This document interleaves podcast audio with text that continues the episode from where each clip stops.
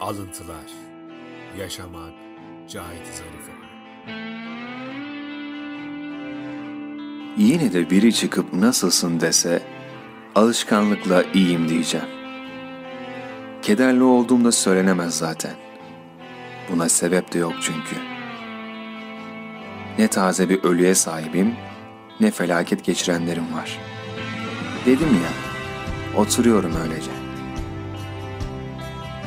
İyi ki kalbimi tanıyanlar yok. Ağırlıksız duran bedenimi küçümseyeceklerdi.